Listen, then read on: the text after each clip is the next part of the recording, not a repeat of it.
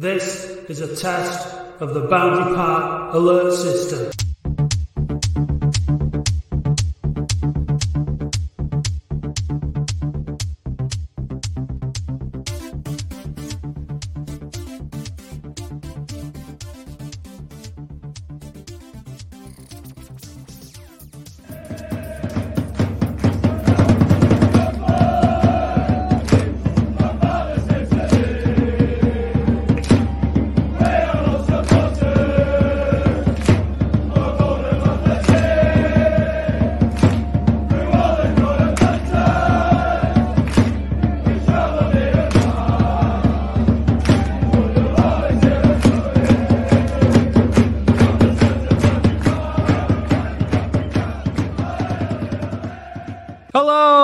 Welcome to season three, episode one of the Boundary Park Alert System. Not going to bother trying to count upwards anymore. This is our third season, um, and it's our first in the National League. And that, what you heard, yes, just there was the sound of a National League team absolutely just supported magnificently by its townsfolk who travelled all the way from Oldham to Torquay in what was just a tremendous display of uh, unity and passion. And what a start to the season. I, Andy, this is the first time that we've spoke since the takeover, mate. So, and it's certainly the first pod that we've done. Like, I don't know. We weren't expecting to start the season quite like this, were we?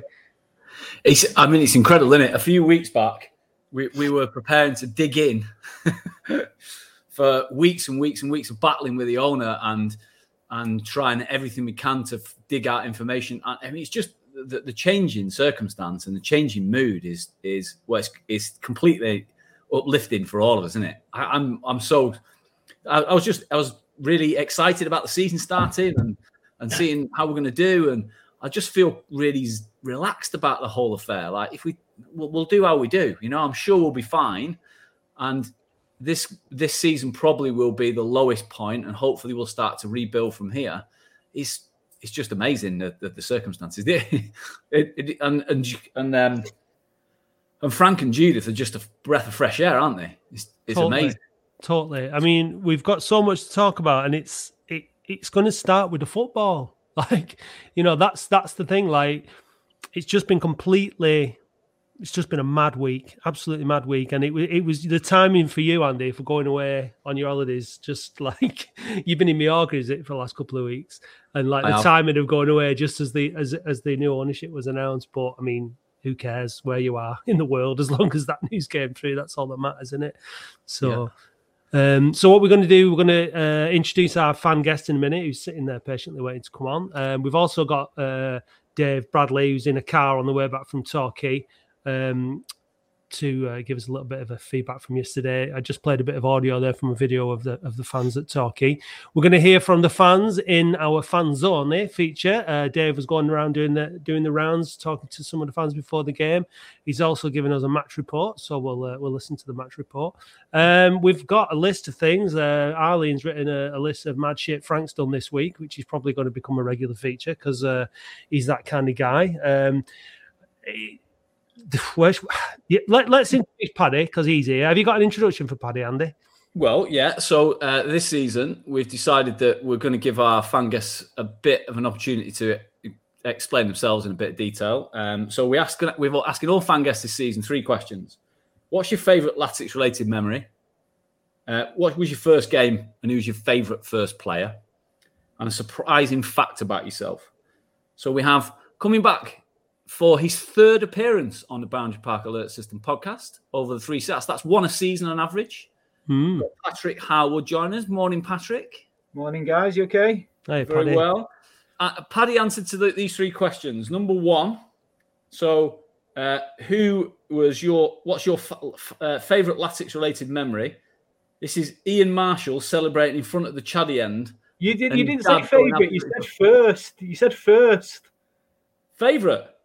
Oh, well, I've misread that. Then I thought. Oh yeah, I've misread that. I thought you said fa- uh, first. I'm looking. I'm looking at the exact message that I sent to you. So what was your what was your first what was your first memory, Paddy? The, the first memory that I can kind of vividly remember is Ian Marshall celebrating in front of the Chaddy end, but when he was playing for Ipswich. And I remember my dad going absolutely mad at him.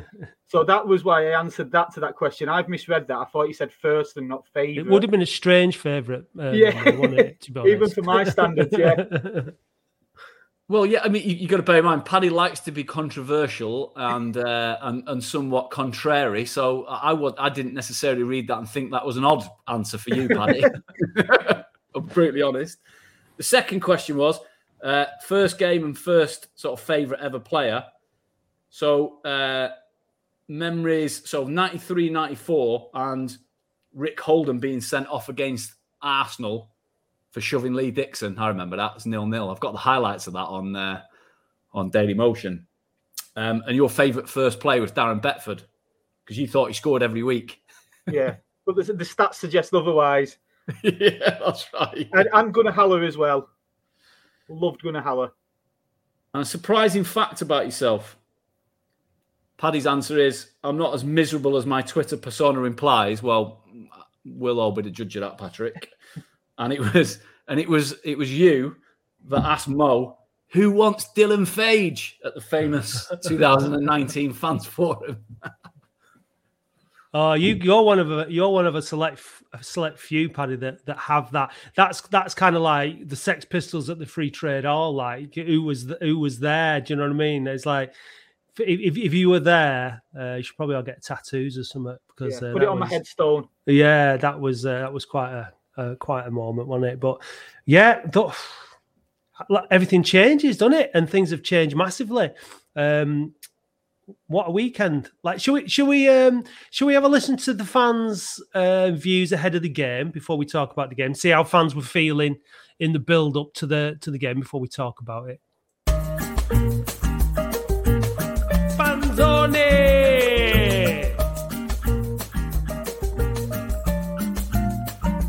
Hi, I'm just here with John. John, what do you think about today? What's the score going to be? Hopefully 1 0 Latics. Start off new era, we'll win 1 0. What do you think about the new ownership? What do you think of Frank Roth- Rothwell? I'm glad it.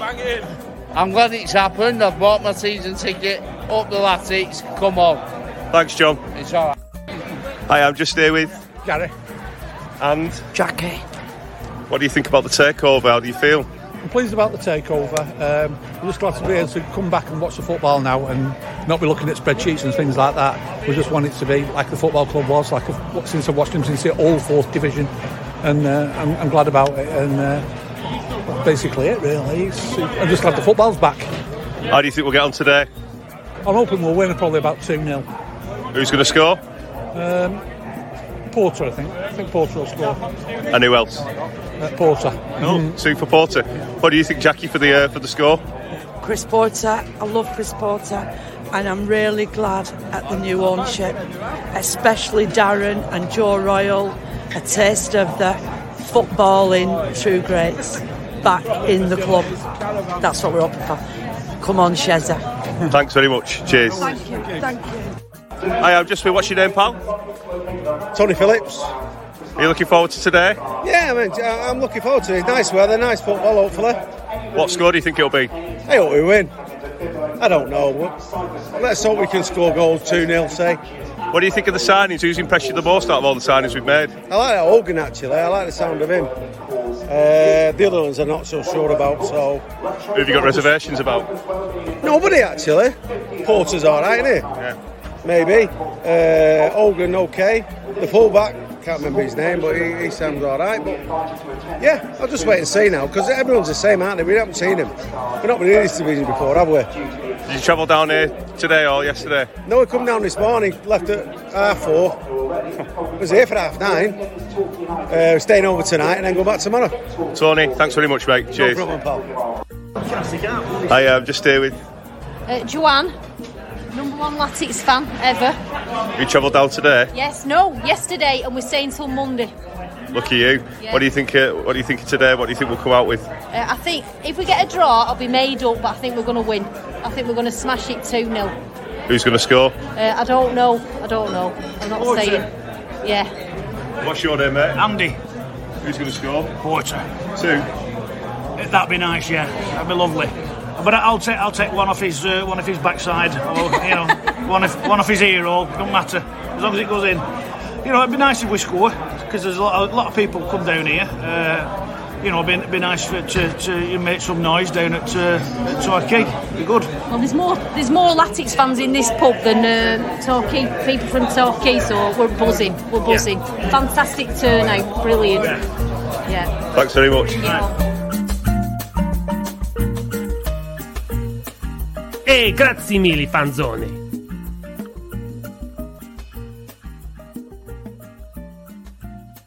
So yesterday there was tons of Latics fans down in Torquay. Grazie mille, fanzone. yeah, I'm fluent, you know. my grand was Italian, you know. You can tell, can't you, with my pronunciation?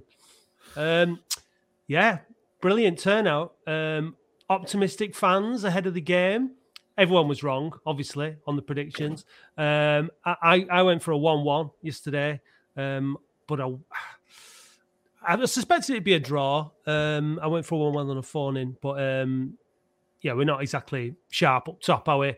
Um, missed missed a couple of good chances by the sound of it, which we'll hear in uh, in the match report. Should we listen to the match report and then we'll get Dave in because uh, Dave's on his way up and we'll talk about the match. But here's here's a summary of it.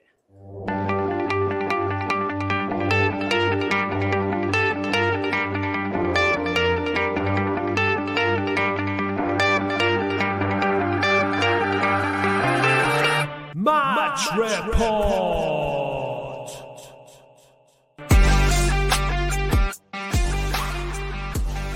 Eight hundred and twenty-seven fans witnessed the opening day at Plainmoor down at Torquay, where Oldham Athletics were subjected to a nil-nil draw.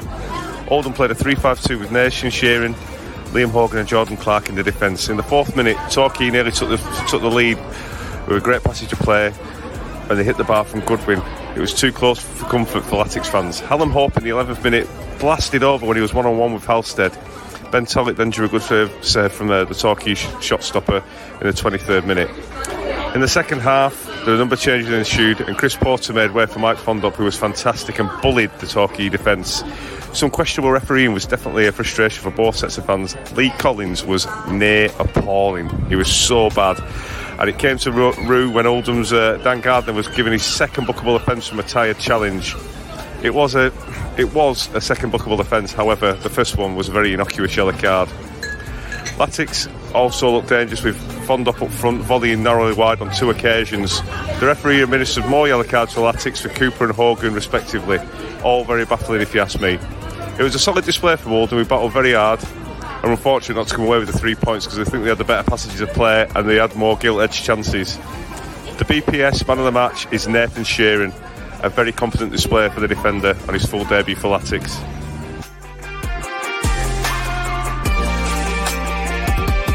Match report. Here he is, the author of that, that wonderful report for Nation Sheeran. Who's Nation Sheeran? who's, who's Nation Sheeran? Dave. Here we go. He's on, he's on, he's on, he's on, he's in the car on the way up. Um, and so we probably won't hear him because he'll keep cutting out now. Um, but um, so, so, other than Nathan Sheeran, it, it's, uh, it's, it's, it's the B pass man of the match, not the BPS, not the yeah, the, B, man of the match. BPS man of the match. God, you, have you been drinking, Dave? huh? Oh, we can't even hear him now. Let's let's ignore Pull him. Pull over just and find some find somewhere stable. Just out of interest in there, uh, so it said he, he repeated it 827 fans. Yet our official website told us we'd sold over a thousand. Yeah, what was the number? I don't know. It's hard to know, isn't it? Yeah. The official number was 827, wasn't it? Yeah. That's what Torquay read out. Yeah. I mean, even so, regardless of it, it doesn't matter. I mean, it was still a magnificent turnout, even if if, if they sort of like fudged the numbers a little bit. Best pound um, for pound supporters in the land, aren't they? We'll see, won't we? It, it, depends, Patrick, on what on what on what tone you want to take, because you, you, you, and your best mate Rob Turner might get a bit all contrary about that when you want. to be, to be honest, I, I think they were always going to, even under the previous owner, I think they'd have taken quite a lot down to Torquay for the first game. Well, I mean, it's it's been very it's. I'd say it's, you know it's hypothetical in it. I don't think we would have taken. We probably would because people would have been boycotting um, home games and probably still would have wanted to get away from the football. But um, obviously, none of us were there um, to watch it. See if we can bring Dave back in uh, just on audio there. Dave, can you hear us? No. Um, uh, but it's it sounded like um, it sounded like early on in the game we we were under the cosh a little bit and um, and they started better than we did and, and, and, we settled down. Sounded like Gardner had a good game in midfield until he got sent off, which is a bit of a bit of a bummer. But it's only one it's only one uh, game suspension in it. Uh, I haven't seen anything. There was it was one of those yesterday where it seemed like people were having far too good a time to actually be filming the football. They were singing, chanting, whatever, and there wasn't any much of the match um, fed up on on Twitter or anything. And obviously, the National League don't release the the images and, and and goals until is it a Sunday or a Monday? So like none of us have seen any of the footage at this stage, which is a little bit uh, unusual compared to last season. So um, none of us have seen just how bad that miss was. Well. Some of the other things I noticed as well. If you go on the BBC's website, they literally to see what the team team sheet is, see oh, see how the team's lining up. They get it hopelessly wrong. And if you go on the Sky Sports app, because we're non-league, they don't even list who that who's playing. Yeah. so you BBC had a look while they're playing centre mid for us yesterday. no, just, it shows you how tin pot league is. Yeah, it's it's it, there's a lot of things that we're going to have to get used to. I think over the over the coming season. Um, are you are you too happy with the point yesterday, Paddy? How do you feel about it? Yeah, I, I, always think the first the most important thing on the first game is not to get beaten. Um, it's a good point if they can follow it up with two home wins. Um, but in isolation, it's probably not a bad result. Yeah, but I mean, you know, I'm like, I think we should be winning every game at that level. But um, in isolation, it's probably not a bad point as long as they can back it up um, against bloody Dorking Warriors. And is it Wealdstone after that? Yeah. Have you have you like tempered your expectations a little bit now, or well, are, are, do you just do you just reset to we we're going to win the league? Do you know what? This is probably in keeping with what Andy says about me trying to be controversial, but I'm not. But I've got serious reservations that the manager will get us promoted. Um, I, I, think we've got maybe he, he's made a rod for his own back by saying that we should be getting promoted, but I'm not convinced he's the man to do it. Which I, I mean, I hope I'm wrong. I'd love nothing more than for him to get us promoted, but I've got serious, serious reservations about him. We, we, we, should have clipped the audio from you about this time last year coming on. Uh, I expect nothing but top six in League Two. I do. Still, if we got promoted, I'd expect it next season, hundred percent. What you can't what you can't legislate for is that daft city donut being as bad as he was as manager, bringing in all these players. Listen, the point, the point was though, the point was though, Paddy, is that under that, under that, I'm going to use air quotes, leadership, and with with Mohammed and whatnot, there was just in the in the reality was we were never going to um, finish anywhere near yeah. that where we were always doomed. Not true we? though, is it? People do do well under bad ownerships.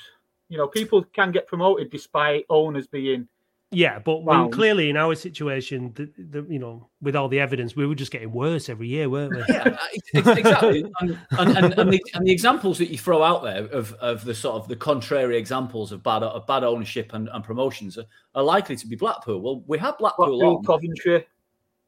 Yeah, but yeah, but they all got worse before they got better, didn't they? Like Coventry got worse before it got better. So anyway, look, I mean, the thing is, is that that ownership's gone now. Gone. Yeah, we, it's, it's gone. Thank God. I mean, that really, and and it's been a massive change in in. I mean, just looking at social media yesterday, um, you know, we can all try and find uh, negatives if we want, and we can try and whatever. There are still people who are trying to put spins on things, but at the end of the day, just looking at all the smiles and looking at the, at the feel good factor, you can't deny it it's back, and yeah. the one thing that's going to keep it back, like you just said, Paddy, is is winning games.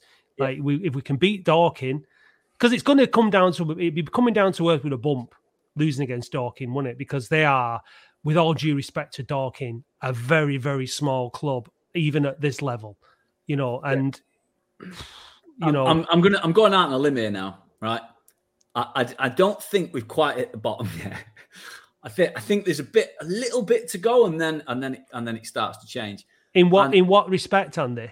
What I mean is, uh, so I participate in Oh Win the Blues prediction league, and I predicted us to lose two one yesterday, right? Because I, I, I just felt that we're, we're gonna we're not going to get off to the flyer that that that everyone sort of hopes for. It's just going to be it's to be a little bit of readjustment, and then we'll start. Then we'll start to bottom out, and and then have a have a go at it. And so, you know, obviously, I'd love to go up this year. Who wouldn't? But I'm not expecting it. Right? I'm trying to lower my expectations this season to say a top half finish or trying to get into the playoffs. I'll go okay. We're, we're bottoming out. We're, we're going to be on the return in in the coming seasons, hopefully.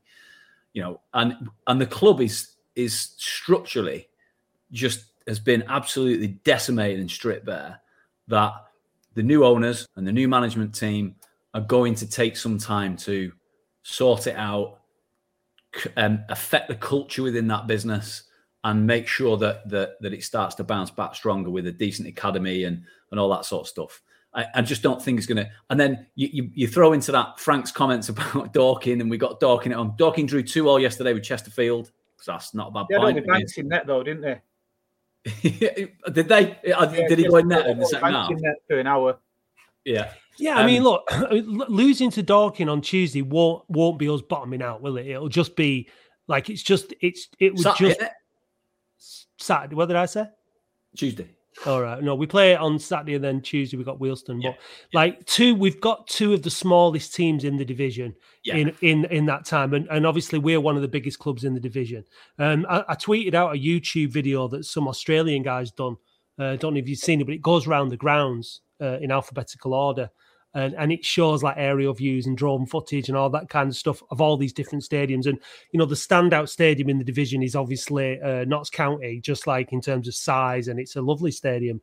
Um, and then you've got the likes of Torquay, which is half decent, and York, which is brand new, Latics, Chesterfield. But and then you've you've got dark, you know, you've got like it's like Clayton playing fields with a, with a, you know with a porter cabin on the side. Some of it is like that, and it's you know so there is a huge, huge gap in wealth between um, the top and bottom of this division. But at the end of the day, you've got teams like Dorking that are on upward momentum and you know promotion after promotion after promotion, no doubt full of belief, um, coming to Boundary Park and playing Chesterfield, getting results. So it's going to be really tough. It's five really... nil. Oh, oh, I hope it is. I hope it is, buddy. Yeah, I hope it is. They'll do well, well to get a corner. I think I think do you, are your boy, do your boys are, have you managed to instill this like this belief into your boys or are they are they far no, more grounded expect, than you are? They expect them to lose every week. they just become used to getting beat most weeks, but yeah, Dorking something else. There's no way. There's no way on this earth. I'm I'm, I'm sure I could probably find uh, a, a, social media post from you where you've been equally as disparaging about Stevenage, Crawley, uh, Macclesfield. You know, yeah, any other team like that that's then subsequently turned us over. I think Possibly, I just think yeah, but stalking. Yeah, I know, I know, I know. I'm, i mean, don't, you're preaching to the converted in terms of like eh, what we. Should. But it's like it's like the FA Cup, though, isn't it? It's like it's almost you know, it's the, the kind of the, the the golf in in in size of the club doesn't matter. You know, you've seen it. It's like you know, there should never be in in theory there should never be a giant killing because it's Man United v Bournemouth when, when Harry Redknapp turned over United. It should never happen in theory, but it does because that can happen in football. So I've just got you've got the advice that the Stockport lads have, have given us, you know, privately and also when we've spoken to when you guys have been on on the greatest Manchester podcast with them. I've got the the chap I interviewed from Luton a few weeks ago. I've got him ringing in my ears. Everyone who's been down here has said, "Don't go into it. Like just like be humble because you're going to get turned over by some absolute dregs. It's going to happen, and you've got to be prepared for it and just adjust to it, enjoy it for what it is, and then and then you'll bounce back quicker. If you go in there all arrogant, you're going to get you're to get stung. So I, I, just think to answer your question before that, that Paddy answered, I was happy with the point yesterday because we didn't. That's the first season since 2015 when we drew one all at Walsall. Walsall, and Jonathan Forte scored a cracker in the second half. If I remember, I was at that game. Um, that's the first time we haven't been beat. So that's seven seasons. it's like, really like, bad, that isn't it? It's, it's really bad. Yeah, you know, so, so, that in itself is a is a positive, isn't it? We've got a point on the board on day one. Yeah, um, totally. But then, so, so what I'm now expecting is my expectations are we'll lose 1 0 on to Dorking, having had about 70% possession, hit the post twice and the crossbar twice. we'll lose 1 0. I mean, this is the thing. I mean, you know, Dave's trying bravely to get into this um, into this conversation, but it's not happening because he's on the road. But you know, like he he commented on the referee uh, yesterday on the on the commentary. Um, there was, you know, a lot of obviously um, anger at the referee, but and, and the standard of refereeing. But that's going to happen. Obviously, as we drop down the divisions, things get worse. it's just the way it goes. Um, and for me, it's about you've got to score enough goals to make sure that refereeing decisions don't matter too much at the end of the day. And my my concern early on in the season is that we don't have um, enough goals. That I'm hoping that the strikers are gonna are gonna find the feet as the games go on. Obviously, we've still not seen Hallam Hope's miss, but I think you know there wouldn't have been that many Latics fans based on his finishing record um, of fans backing him, um, and hopefully, you know, I mean, you've got to take those chances, haven't you, Paddy? It's it's disappointing, isn't it, when you get clear cut chances and, and and they're missed. Yeah, yeah. I, I mean, I was talking to Adam from Push the Boundary the other day, and I feel that we do need another striker. Uh, he's going to have to obviously work the low market for that but we do actually have five strikers on the books, and I'm not sure whether he'd bring a sixth striker in. We looked at it; it's we've got Hope, Fondop, Porter, um, Luamba, and uh, who's the other one? Oh, Vani Da Silva. That's on the official website. They're listed as the the strikers, um, and I'm not so sure that he'll go in for a six-one. But to me, it seems like we are crying out for one. It's it, that that that lineup of of, of strikers the, the worrying thing about that is the potential injuries that are going to come from them. Luamba, yeah. I think it sounded like when he came on, he made he made a bit of a difference because he brings something a bit different. Um, we're just going to have to we're just going to have to wait and see. I suppose the the one the one benefit in in the National League is there's no transfer window, so we might be able to tempt some some strikers away from maybe a club that's you know one of the teams that's doing quite well below us in the division or something like that. Um, just to mention that on that though, in terms of finance, we have to we have to mention the uh, the season ticket sales, don't we? Um, this week we're at 300 3,345 was the was the last figure. Um, we sold a thousand in a day on on last Monday. Impressive, isn't it? I mean, it's a total Total change we, we, think we think the number under the Lemsagams was uh, was a, a, smidge over a thousand, don't we? So um, that's putting another, you know, that's basically two thirds more in effect, or mm. two hundred percent more, however you look at it. Um, which is which is shows you the sort of strength of feeling there was against the ownership. I don't think there's any doubt about that. Um, that's demonstrative in those numbers. So it's brilliant, and it's brilliant. I, I, I really hope that we get a lot of pay on the day as well. Um, it'd be great to get five thousand in as regularly as possible, wouldn't it? We got the prices got are quite good as well. You know, you know. Um, I looked at a lot of National League um, season ticket prices, and the prices are for Latics. You know, it's quite low. It's quite good pricing structure that they've got there. Um, yeah.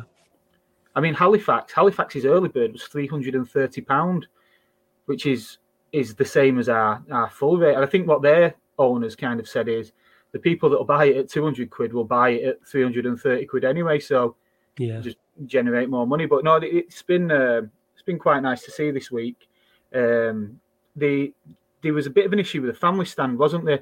But I've I've had an email off Adam Street at the ticket office to say that you can now buy season tickets for the family stand. Uh, it's going to be open for the first four games, and then they'll uh, they'll be looking at maybe moving us or keeping us there. So I, I, bought one for the Jimmy Frizzell stand, and then I've got to move it to the family stand, and then I might be moving it again now. So, uh, but you know, it's. I mean, I've got uh, there's eight of us going to the Dorking game next week. So I, I mean, I hate it really. I like a break from my from uh, from Rachel, to be honest, at the football. So her coming's a bit of a pain in the backside for me, but she's um, she's aware of Frank Rothwell from obviously he's quite a, a big you know he's well known around Oldham. So she said I'll come and support him for the first game. Yeah, no, he won't come back again after that. Well, unless of course we do, you know, score five and and it's just a fantastic. And she's like, "This is brilliant. I love it. I've got the bug." But if she does, then I'll stop going. I'm sure she appreciate. I'm sure she appreciates your uh, time away from you as well. yeah, just so, yeah. uh, um, but yeah, I mean, it's a huge game next week now. In it, like I said, I'm delighted we didn't lose against Torquay. Point on the road is always good. Um, especially when you could have lost it. Sounded like they had some good chances there at the bar and uh, and all that kind of stuff. Um, but a point on the on the road is good. Like you said, Paddy, two home wins, seven points out of nine. That would just be brilliant because it would just fills everyone with confidence, fills the team with confidence. We've not seen the effects of confidence on an Oldham team for a long, long time, have we? We we, we saw um, when Shez came in um, last season, we saw a lift in in in in, in the playing. Um, in, in the, the, quality of the play and all that, and that was with a full squad when we had, and then obviously we got injuries and suspensions and things started to drop off, uh, unfortunately. But yeah, we we need something to build on, um, and and if we're winning games like you said, Andy, paying on the gate, fans will turn up, fans will come um, to watch the games and hopefully they can keep that going and get them hooked again. Because the other thing is, is like people have said, people have changed their habits and their routines on the weekend. Haven't they? The football has, has, has not been what they do anymore. Um, so we we have to win some of that back. So it's not going to be easy. There's a lot of rebuilding to do, but flipping heck, it, it, all of a sudden it feels possible, and that is just it's just leagues different than what it felt like at the end of the last season. Yeah, Andy, you're on mute. I think. Sorry, mate. You'll have to edit that out. It's all right. um, yeah, it's uh, it, it's, it is incredible the, the, the change in mood. I mean, just seeing things like um, did you see the the letter that the club sent to local residents? Paddy may well have got one because he lives around the corner, um, where Darren Royle had written to residents saying, "Look, we're going to have a bit of a march down to the ground, uh, brass band on, you know, a bit of a celebration. I'd just like to inform you of the disruption and here as a bit of sort of say thank you and and well, you know, saying hello to our new neighbours. Uh, here's a couple of complimentary tickets. I mean, I know it's it, you know it's a relatively small gesture, but those types of things just were not happening before, were they? And it's so easy, isn't it? It's very so easy. very easy.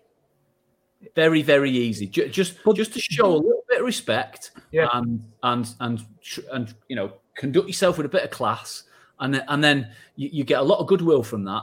And those are the types of things that have been missing. So you know, and also um, you talked about season ticket prices earlier. I, I, agree with you, Paddy, about the fact that they're, um, you know, I mean, this you got we got to bear in mind here is is the Lemsagam's put the season tickets on price uh, on sale, and the early bird was as low as two hundred quid, and a lot of people took advantage of that. And you know, even when we had Barry Owen on some time ago now, he was complaining about the prices that the Lemsagams were selling it at for the reason you touched upon really with Halifax fans is he, he, thinks you could you could flog it to him for whatever prices and that first thousand had come anyway no matter what the price is. And he's probably you're probably right and he was probably right. So th- there will probably have to be an adjustment but what the club have done and, and the club also sought uh, feedback you know, Matt will know more than me from the foundation from push the boundary and they spoke to the Athleticos as well. Um, and they made some small adjustments to that. So, for instance, raising the the, the, the age limit for sort of the intermediate price from 16 to 18 to help the Athleticos attract more um, people at a lower price, which I think is a great move. And then they sort of held the, the, the 270 price because they didn't want those people that had held back their patronage in order to try to help force the Lemsagams out to be disadvantaged in any way, which I think is also a respectful thing to do. So I just think that like all all the moves that the club are making early on already are just demonstrate an understanding of the community at large, the people around them. You know, the cost of living crisis was referenced in it. You're just reading. I mean, I'm reading these these first two statements and just like just sitting back in the chair and going, "Thank God for that." yeah. it's not Barry we've Owen. Had, we've had more. In, the club have had right more positive confrontational manner. Sorry, Andy, it was lost you. It kind of got a bit glitchy there for a second, but um, the club has had more positive PR in this last week than it had in the whole four years of the Lemsagam era. That is that's how it feels because there was just never anything positive coming out, and it's it was just mistake after mistake after mistake. And at the end of the day, you've got the, you know the, the club and now what the club are now doing is setting a, a setting a bar for themselves that they have to maintain. But at the end of the day, that's if you've if you've got a set of values that you live by, um, principles that you live by, then that won't be a problem because you just do it anyway as a as a matter of course, and and that's how it feels. It doesn't feel like these things are being forced. It just feels like people are doing them because they realize this is the right thing to do and the right way to behave. So it really is encouraging. Um, and it's absolutely a delight to be able to talk about this kind of stuff rather than the stuff that we were that we were talking about. Because I was I was dreading this season, I'll be honest with you, under with the Lemsagams. I was dreading the do having to get up and on a Sunday and that and, and record podcasts and go through it over and over again. It was just draining. But what they're doing work. is just it, like I just mentioned to Andy, it's so it's so simple, but it makes such a difference. The other day, um, one of my friends went to get he's, he's not been since Paul Scholes left. He went with his daughter to get a season ticket on Thursday about quarter past four, and uh, Frank, Frank Rothwell was leaving the ground, and he saw the queue, and he went back in, went into the ticket office, and started trying to find, um, you know, so people could collect. Started routing through envelopes. It's just such a simple thing, but it just makes such a big difference to know that you know, I, I mean, he spent a bloody fortune anyway, so we know he's in it with us. But to know that he's kind of in, you know, we're all in it together, and it, you know, he, which wouldn't have happened two, three years ago under those lot. Look, Darren Royle was mucking in, yeah, helping clear out the north stand um, for for this fans bar that they're, that they're trying to create in there, or they are creating. Don't know whether it'll be ready in time for the game at the weekend, but um, you know that's Darren had been at a meeting all day um, at the foot with the league, and then he rocked up there, put his jeans on, and he's he's helping move boxes. Like totally different kind of mindset and attitude. It just we are all in it together, and everyone's going to have to muck in. There's a there's a clean up in the north stand um, this week. I'm not quite sure whether that's where that entails, whether that's inside, outside, or whatever. I don't really know, but um, everyone's happy to get involved again, aren't they? Everyone wants to buy the season tickets, put the money and their time and their effort into the club. And there's just so much love for this club.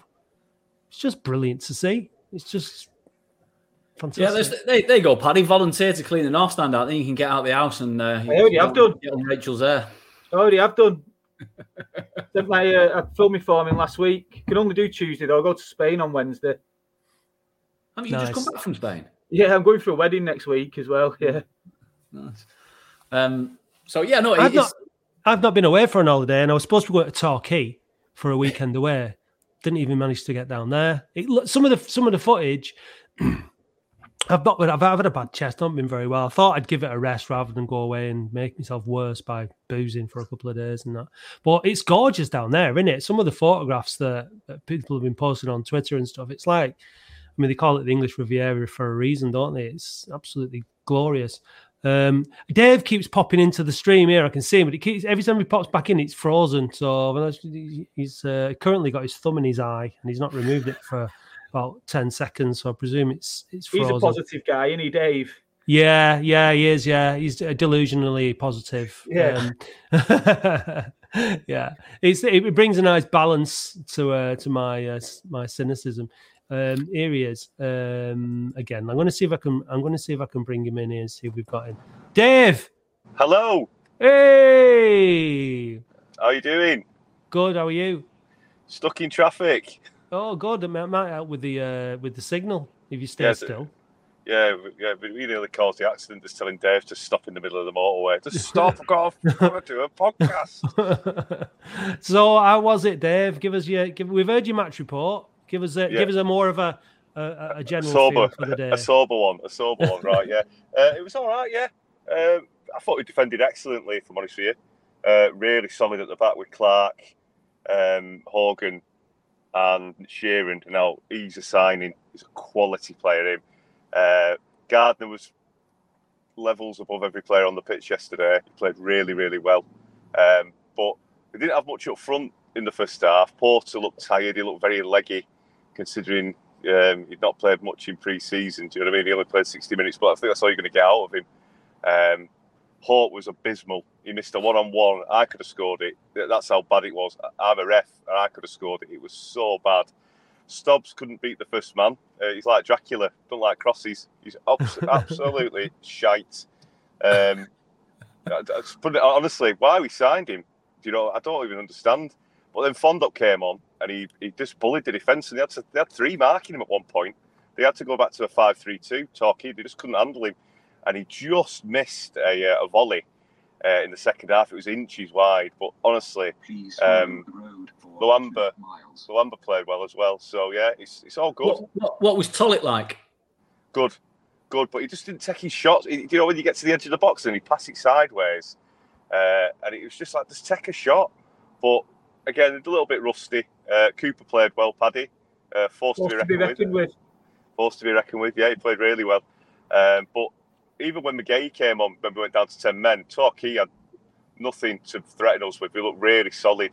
And Norman pulled, off a fantastic save in the first half. And he, he claimed the ball from crosses, unlike Luke Weiler, who's just like the, the flounder of the century. And he's just pouring into Luke Weiler. But he, he played really well. You know, taking nil nil away from Torquay because they, they, they, had some good players, Torquay, to be fair. Um, and they had like, is it Dean Moxey? He used to play for Crystal Palace at the back. But Fond he, he couldn't handle Fondop, and they were just trying to get Fondop booked and you know get him to react. But he, he looked dangerous. He just, he, as I said, just a bit rusty. He had two two really good chances which he should have he should have put away. But I'd take it. So yeah, they played they played really well. Latics. Is, is he has, has Fondop so, shifted yeah. that? Uh, has Fondop shifted that Terry has been carrying? yeah, at some points he looked like he was carrying a fridge on his back. He looked a bit slow, but uh, yeah, he, he, was all he was all right. He was all right. He, he just he'll just get sharper as the, as the season goes on, hopefully, and just keep him fit and keep him avoiding injuries. But yeah, he, he, he does look an handful, and honestly, uh, two inches and he would have scored yesterday. It was uh, it was so close. So again, it's just the crossing with Jack Stobbs. If you can't support Fondapor, Hope in the middle or Porter with bad crossing, you know I would have played that Burgess to me instead of Stobbs uh, and give him a, give him a run out. But hey, obviously didn't want to play him, so in Shez we trust. There's what a lot of football to play, isn't there? Did he move Sheeran into the middle? Yeah, okay, I'm Bird Sheeran, but honestly, he's so composed and so for a short guy, he was winning every single header. He looked really competent at the back as well. Yeah, there's a lot of there's a lot of football to play, in there? Um, and um, you know, we, he's going to have to try. He's going to have to use everybody in his squad.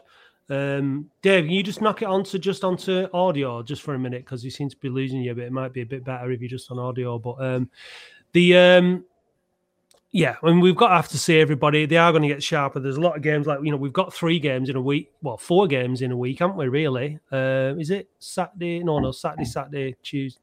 Tuesday, Saturday. But there's a lot of though they are going to have to get up to speed quickly. Um, Porter's age, you know, 38. It's hard work running around up, up top in it, like so that's going to be difficult for him.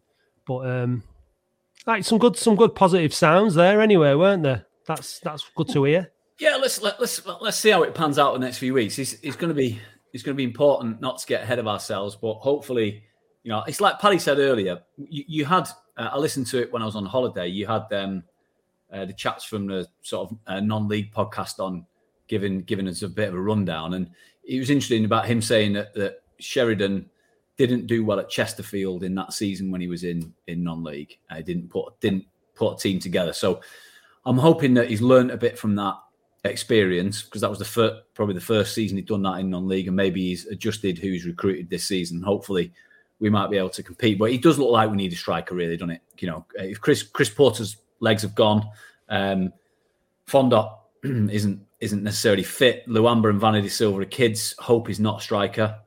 He's just not. I don't really know no. what he is. Um, he runs around a lot, but um, we're going to need someone probably a bit better. If we talk about some other things that have been noted, in that did you did you go to Fylde? Did you and Dave go to Fylde, Matt? No, I didn't bother. Uh, Dave did, did though. Dave did, didn't he? Yeah. Did you go, Paddy? No, I don't do friendlies. don't do friendlies. I don't do friendlies, but I expect us to be at the top of every league we're. Um, so you can, so Nick Nick Haughton, who scored both of Fylde's goals, scored again for Fylde yesterday. All right, in the Conference North.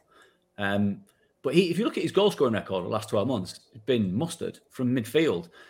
And I, I was thinking when I when I chatted to the Luton chap the other week, he was saying when Luton were down in our division and they were playing teams much smaller than us, they basically swept up. They, they picked all the best players from Conference North and South, and and then built a team around that over the course of a few seasons. It feels like we might have to try to do that, doesn't it? You know, and and if I'm not saying I haven't seen Nick Haughton, I know nothing about him, but how many players are there like that that we may want to sort of assemble and put together? And can we find a striker who's young and hungry um, to add to that list of either aging, crocked, or non-strikers that we've got? It all comes it comes down to budget, doesn't it? And and and, it's important that you know we've we got a lot of season ticket sales, and it's important that the the the, um, the club infrastructure starts to generate uh, revenue for the club. You know, finishing off the north stand and getting the corporate stuff in, and the, getting the, the fans bars and the upstairs done.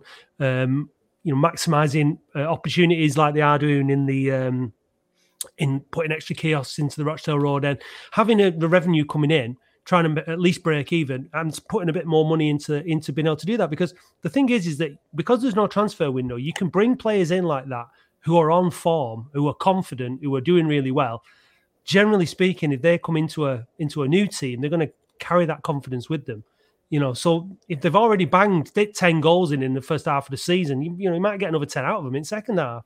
I, I get I, the point you raise is is absolutely fair and right. It comes down to budget. Now, I'm I'm certainly not expecting the Rothwell family, who I mean, I'd just like to thank personally, and all of us would for putting in maybe up to 12 million pounds to save our football club from from liquidation. You know, let, us be clear: had the Rothwell family not stepped in, we'd have probably been wound up within a matter of weeks. The from what from what I've heard about yeah. where we were at, yeah, that's we, that's we, we weren't paying bills. HMR HMRC were, were probably going to liquidate us um, within a matter of weeks. So all those all those sorts of things are, are vital. You know, I, would just like to thank them. I, I guess we can't expect them therefore to start throwing money around at buying players. it, the, the, club does have to try and sit on its own two feet, and that's fine. So I, I, don't know whether we can afford transfer fees yet. We probably need to generate more revenue in order to be able to buy players. But it would be great, wouldn't it, to be in a position where we are able potentially to spend some money on players? Because you know, talking about strikers and talking about spending money, a couple of other things I've noted this week, which are probably worth talking about, is Wycombe Wanderers have put reportedly a £200,000 bid in to sign Tom Hamer from Burton. Now, Wycombe Wanderers are, sh- are throwing out around 200 grand to sign players. We should be able to do that. Wycombe aren't bigger than Oldham. Historically, I'm getting sounding a bit like Paddy now. but obviously, they, have been in the championship and they're up at the top of the League One. So they've been generating more revenue than us for a while. So that's why they're able to do it. I get that. But it would be great to get to a position where we're able to try and buy players. What will be interesting there is presumably, unless the Lemsagams sold it, there'll be a sell-on fee which will generate from that Tom Hamer sale if it goes through. Because I think we sold him for a, a bag of buttons and a, a packet of WhatsApps, yeah, didn't we? Thirty grand, I think it was. Fee. Yeah, yeah, with a twenty-five percent sell-on fee. So that's what that's maybe twenty-five percent of the difference, which is about 170 grand. So something something like that. That would be a nice a nice little small windfall that could come into the club. The, the, the other thing, of course, that that the club can do um, is make sure that it's that its youth setup is is is you know that the academy is as good as it can be. Obviously, we, have heard in the early statements that the club wants to improve that and get it to a better status, which is great to hear because our academy over the years has generated great players and you know that have made it into the first team, and we've got some now um, who are who are in or on the fringes of the first team. But the youth team last season had a fantastic striker in it called Jim Sims, who was banging goals in for fun who has now gone to Hull City because of the sheer incompetence of the football club prior to the owners that are in now. And what I'm looking forward to is that sort of nonsense stopping. Yeah. I, I don't want to see. They knew they were on the way out. Say again? You think that was deliberate because they knew they were on the way out? I've, I've said that in a message to Matt and others. I can't. I couldn't tell you whether that was either utter incompetence or spite. I, I can't be entirely sure. But I believe the timing of it was around April when we needed to do something, um, and we didn't. So, would they have known in April that they were selling to the Rothwell family? I'm not sure they were at that stage. So, therefore, I, it looks to me probably more like incompetence, but you can't rule out spy. But, I mean, Look, I mean, at the, at the, end of the day, Moore was was trying to get in the way of Dan Gardner being signed again, weren't he? Yeah. So that was spite because that yeah. that it, that was during the time when the takeover was we knew. So it probably was. It probably was. I mean, look, we, we're dealing with petulant, pathetic people who have accused fans of all kinds of things, including racism with, you know, no no no foundation. So Have you heard anything put- about the bullets yet? no, no, No. that just disappeared, didn't it? Yeah. But I I mean, I th- it's nice to be sort of talking about this stuff as as as the past now, and and and it not coming up again, all this kind of stuff. Because, like you say, Andy, we we do we do have a great reputation for bringing through young players. You know, there's a lot of a lot of footballers in this in this region that we can be tapping into. I think the point about budget though, and and, and all that kind of stuff is in this division. You know, like I said about looking at the stadiums, ours is one of the best stadiums. It's a proper football stadium. Um, you know, there can be big crowds in there. We we should we should be able to move out of this division based on our size, as in the size of our fan base and the amount of gener- revenue we're able to generate, because that should be what separates us. Now, Wrexham have obviously got loads of season ticket holders and loads of fans because they've, you know, they've gone all Hollywood and the fans and everyone's loved it and they, you know, they're buying into that again. All so, you know, they should be out of the division relatively quickly. Um, we should be able to get out of it if our fans keep turning up and you know next season we sell more season tickets at a slightly higher price um and you know we're able to generate more money. That's what should happen. We should be able to i'm not going to say buy our way out of the league but we should have the finance to be able to start buying the better players and move out of the division. It should in theory it doesn't work always that way does it? That's the that's the problem. But the problem i think is that if after two three four years we've not moved out of this division that's when it starts getting harder to get people to renew their season tickets and to coin a phrase keep the faith. So you know that's the sooner we get out the better. But we are going to need fans to show their uh, commitment to the club by sticking by it for every single year that we that we're in the in the in, in the national league. It's going that's that's the test in it it's you know it's easy for us to get behind it first season but for every season that goes by, you know, we were getting sick of League Two, weren't we? With every season that went by, oh God, not another, not another season in League Two. But you know, um, then there's the there's the, the geography. I mean, I've been thinking quite a lot about this recently uh, about the benefits of having a national league at that level. I think there's a I think there's an argument. This is something I'd be quite interested to to discuss with people on the Greatest Manchester podcast because they've been in and around the National League for a lot longer. But what do you think of this, lads? Like rather than having um, the National League and, Div- and League Two, having the first three top divisions, Premier League, Championship, League One as national leagues, and then having two divisions, League Two and the National League, having North and South versions of those leagues. Is there any real benefit in us having such great distances to travel? Um, it's expensive. Fans can't travel. Would it not be better to combine the National League and League Two into two divisions, League Two North and League Two South, rather than having them as national divisions? What do you Well, think I mean, about that? w- once once upon a time, tier three and tier four were, were north and south, weren't they? So you had Division Three, north and south. So I mean, there's definitely a financial argument for it, particularly for some of the smaller clubs. I, I, I you know, from a personal perspective, it'd be a right pain in the neck for me because I live in the south. so I'm I can get to more games this year by virtue where I am. But like, uh, yeah, I mean, I guess that would have to be for the clubs of those leagues to vote on and decide upon themselves. I guess. But I can Mm. definitely see a financial argument for it. Yeah. But, but where do you start with that though? Because the price is still the same for fans of Premier League teams that have to travel down south to watch their. You know, price is just as much for a City fan to go and watch them at Arsenal as it is for an Oldham fan to go and watch us at Maidstone. Well, probably more than an Oldham fan to watch us at Maidstone. Yeah, but the thing is, is that there's not. It's not really about that. It's not really about the argument for for what it costs fans as such. You know, when you by the time you get up to that level, you've got those fans have got fans all over the country. There's loads of them. There's even if some fans can't go every week, there's other fans that can fill the places. Like so, there can be there'll always be that support. But it costs clubs like Wealdstone to come up to Oldham on a Tuesday night and to go here and to go. It costs them a lot of money in travel expenses. It costs the clubs a lot of money. You know, it's it's fans can't travel, so there's not a great atmosphere. For me, local football is better than national football at a certain level. The So clubs don't get grants for stuff like that. I'm not sure. I'm not sure. This is why it's something I'd like to to explore as a as a concept and see what what the benefits are. I mean, it might well be that the national thing is it works out better for than uh, than not. But I don't know. It just for me, just look. I'm looking at this division and I'm thinking, It's grim, isn't it? It's grim to look at some of these trips that we've got. yeah, we've got and coming just up. From a fan's point of view, from a club's point of view, from an expense point of view. You could even look at it from a, um, you know, like a, from a green, from an environment point of view. Is there really any point in having people traveling all this way? Um, you know, you're looking at like we're all looking at the local games first. You know, we uh, we could have, it could have it that you could have two up and two down out of each division, sort of thing. You know, in I, I'd look into it personally, but I'm sure there's lots of other people that that, that, that would disagree. Something to talk about now that we don't have to mourn about the Lemsagams every week. No, should we um should we bring in our new feature? Yeah, why not? Before you press play, let's explain the new feature.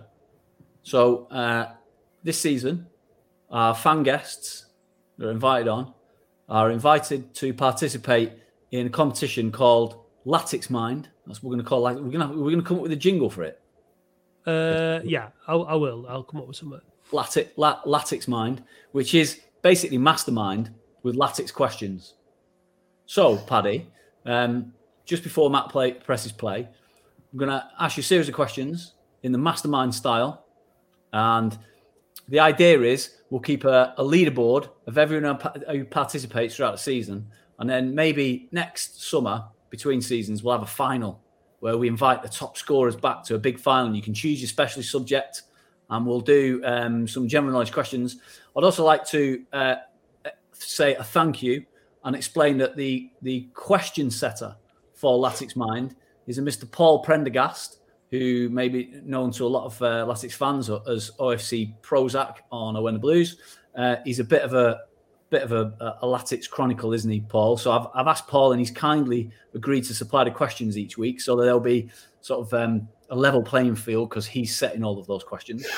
So you've got two minutes, Paddy. You either answer you answer the question, uh, you don't answer the question, or you say pass, and we move on, and I'll keep a, a running total. So once the uh, once the theme tune music ends, then we'll begin. Matt, press play, please.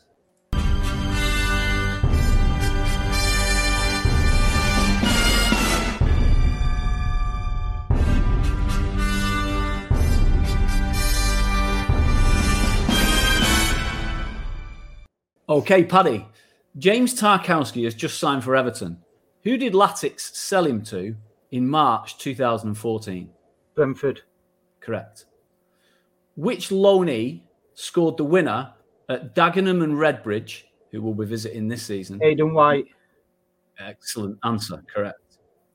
Which non league team did Latics play at Main Road in the 1977 FA Cup tie? Pass. Where did Latics sign Danny Rowe from? Uh, Fylde. Correct. In the 1991 92 season, Andy Ritchie scored four goals in a game against who? Luton. Uh, wrong. Torquay United. In the 1987 88 season, Latics had three Andys play between the sticks. Name all three of them, please. Rhodes, Gorton, Goram. Correct. What was Latics final league positions in their three playoff campaigns? Third, fifth, and sixth. Correct. Who was Latics kit manufacturer between 2000 and 2004? Sparta. Correct. What colour was Latics away kit in 96 97? Green. And? Black. Incorrect, navy blue. Who was sent off in a League Cup tie at Rochdale in 2008? Craig Davies. Correct. Roger Palmer scored a hat trick away from home in 1987. Again, I've started, so I'll finish. Against? City. Man City. Incorrect. Shrewsbury Town. Okay, let's go through and top those up. You got. Hey, I thought you did all right there, Paddy. so. Hey, Dave's there. I'll bring Dave in. All right, Dave. Hello, you okay? Yeah, did you hear Paddy then? Did yeah, I it got, right, them- didn't he? I got, I got them all right. Shocking that, Paddy. That's shocking. I got got Tottenham up. This this this is dead air. I know you're gonna have to cut this out. aren't you? Whilst you're doing it, Matt, have you just heard anything about the purchase of the land yet? Uh, no, no, there's not. Um, there's not a date on it yet. I mean, how long are we? How long are we waiting now? Over a week in it since since the it was a Thursday. It's now this, yes, ten days or so in it. So, um, not quite sure what the what the hold up is on it, but I've uh, not heard anything that suggests there's anything to worry about. Um, that So, Paddy, you got seven correct answers and one pass, and your pass was which non-league team did Latics play at Main Road in 1977 FA Cup tie? It was Northwich Victoria. Mm. So, Paddy, you're top of the league, mate. How does that feel? Ecstatic. Yeah. Dave, you reckon that uh, that that uh, that's easily he's easily replaced? Then, Dave, you think he should have got him all right? Oh, I can't. He's gone again. Thanks, Dave. Thanks for joining us, Dave. Bye, Dave. That's Well our ro- from Dave. That that's our roving reporter, Dave Bradley, on his way back from Torquay. Shout out to Dave Mays, who's doing all the driving there, obviously. Um, right, so I think, lads, that was quite a successful first episode of season three of the Boundary Park Alert System. We got three features in. We got lots of positivity. We got Paddy to sort of, you know, acknowledge, you know, maybe his expectations get a little bit ahead of him sometimes. I think he's a more balanced individual than his Twitter persona. I'm balanced on Twitter as well. Okay. yeah. So, in, in the same way you balanced on a when the blues. I'm, bal- I'm balanced in life. That's how can you be balanced when you've got no wheels?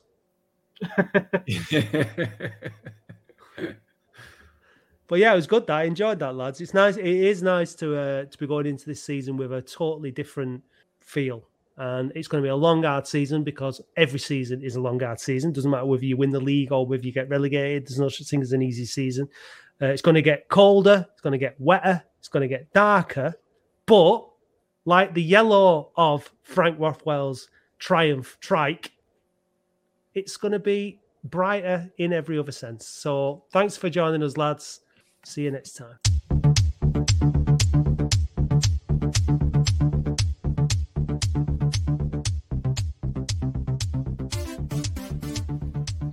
The Park Alert System is hosted and produced by Matt Dean and Andy Halliwell for Q Pod Productions. Visit oafcpodcast.co.uk for loads more info, including how to support us for just $2.99 per month, how to sponsor the show to raise money for the 1895 fund, and to read Arlene's brilliant weekly blog.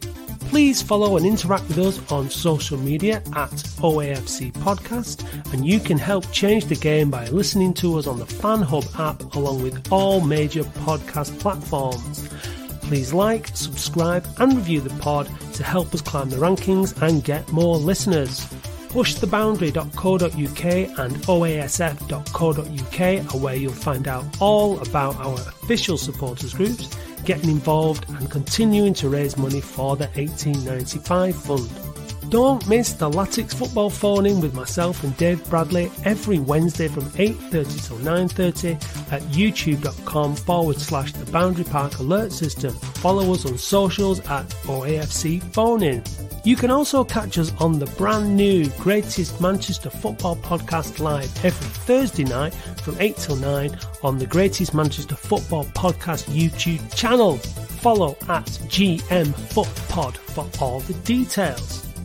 The title music for the show is by DJ and producer Starion with an R, and for more information visit bandcamp.com forward slash red laser records.